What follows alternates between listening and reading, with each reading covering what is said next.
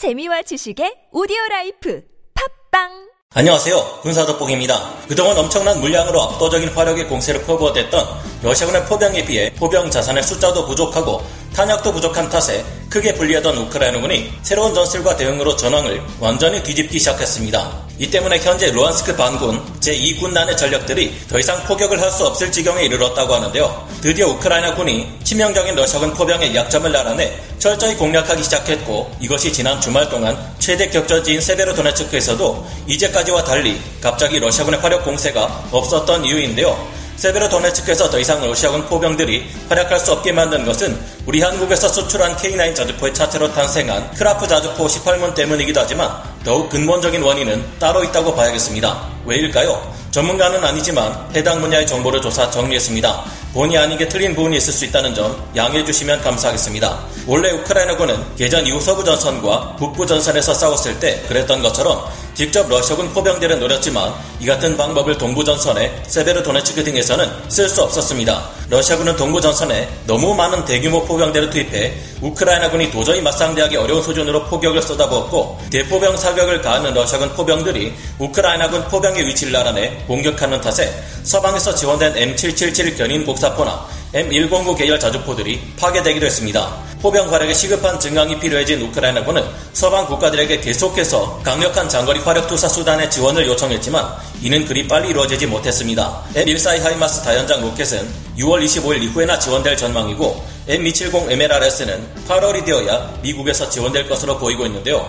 포병 화력의 증강이 당장 시급한 우크라이나 군으로서는 혀가 바짝 마를 지경이었습니다. 그런데 그 와중 우크라이나군이 너무 많은 포병 전력을 동원하면서 생겨난 치명적인 문제점을 포착했습니다. 보시다시피 우크라이나 동부 전선에만 하루 평균 6만 발이나 되는 포탄을 쏟아붓느라 러시아군 또한 막대한 탄약이 필요하다 보니 이처럼 포탄을 아무렇게나 펼쳐놓고 철조망으로 대충 둘러쳐 놓은 채 탄약고를 방치해두고 있었던 것입니다. 통상적으로 탄약은 적의 공격에 의해 파괴되지 않도록 튼튼한 콘크리트 시설이나 철제 구조물로 보호받고 있어야 하는데요. 그러나 러시아군으로서 너무 많은 포탄을 집중적으로 투입해 포격을 지속하려다 보니 탄약고에 포탄을 적재해 놓고 트럭이 한 대씩 들어가서 탄약을 수송하고 이런 식으로는 도저히 포탄을 적절히 보급할 수 없었던 것입니다. 그냥 땅바닥에 넓게 펼쳐놓고 트럭 여러 대가 한꺼번에 포탄을 우르르 싣고 수송해버린 것이죠. 러시아군의 수송 차량이 너무 많이 파괴되어 원래 진작 전선으로 옮겨졌어야 할 포탄이 널려있는 곳도 있었다고 합니다. 이런 곳에는 단 한 발의 포탄만 떨어져도 금세 엄청난 유폭이 일어나며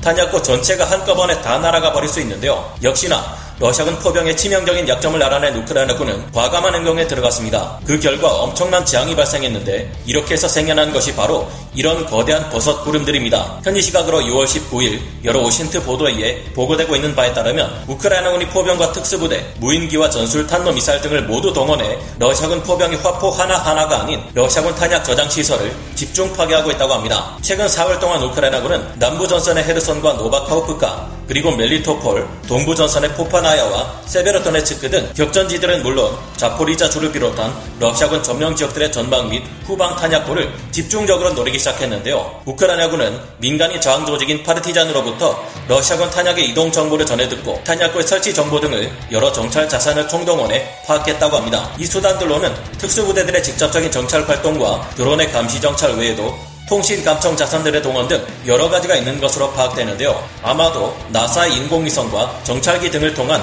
러시아군 탄약고와 관련된 미국의 적극적인 정보 지원 또한 이루어진 것으로 추정됩니다. 나사 인공위성에서 제공하는 FIRMS2 사이트에서는 6월 19일 저녁 우크라이나 내에서 발생한 여러 화재 정보를 찾아볼 수 있는데요. 특히 이 중에서 루안스크 반군 제2군단에 탄약을 실은 기차들은 우크라이나군 토치카 유 전술탄도 미사일의 공격을 받아 유폭을 일으켜 엄청난 규모의 폭발을 일으켰다고 합니다.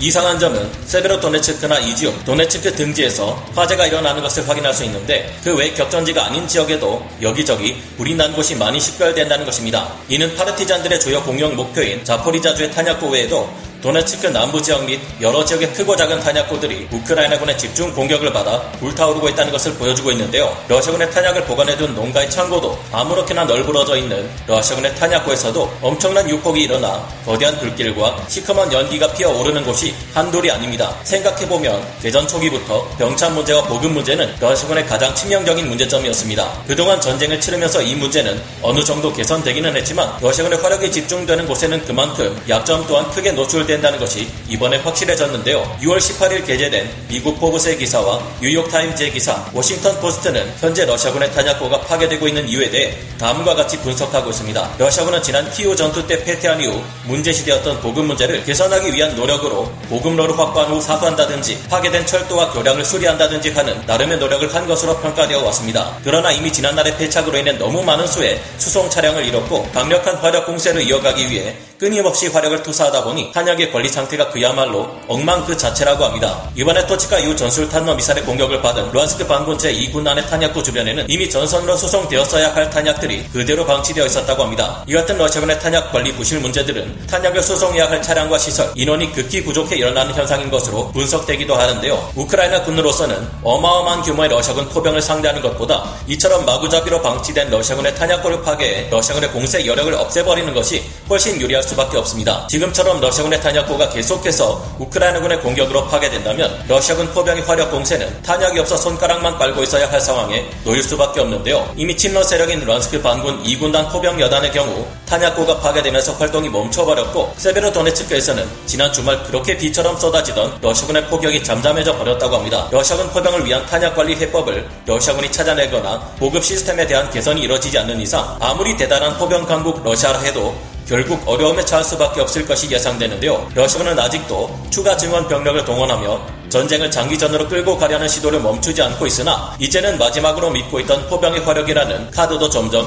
효력이 사라지고 있는 듯합니다. 이미 러시아군 포병의 힘이 급격히 떨어지고 있는 가운데 신속한 shoot and scoot 전술로 러시아군 포병을 일방적으로 압도하고 있는 K9 자주포의 형제 크라프 자주포가 러시아군 포병을 무력화시키고 있습니다. 조만간 이 물량이 현재 18문에서 총 78문으로 크게 늘어나면 세베르도네츠크 에서도 더 이상 러시아 포병이 활약하기는 어려워질 것으로 보입니다. 한 가지 문제라면 이를 지원할 충분한 양의 서방제 155mm 포탄이 필요한 상황인데 누구든 이를 위한 든든한 지원군이 나타났으면 좋겠네요. 게다가 6월 25일이면 미국의 M142 하이마스 다연장 로켓이 지원되고 현존 최강 자주포로 불리는 독일제 PZH 2000 자주포도 운용 요원 교육이 진행 중입니다. 8월에는 M270B MLRS 다연장 로켓까지 투입되는데 이것들은 한 발 한 발이 500발에서 600발의 DPICM 자탄을 품고 있어 러시아군 포병 장비 수백 대, 러시아군 전차 수백 대를 박살낼 수 있는 포탄을 비처럼 쏟아부을 수 있습니다. 이런 것들까지 전장에 투입되기 시작하면 그때부터는 러시아군 포병이 모두 괴멸되어 버리고 오히려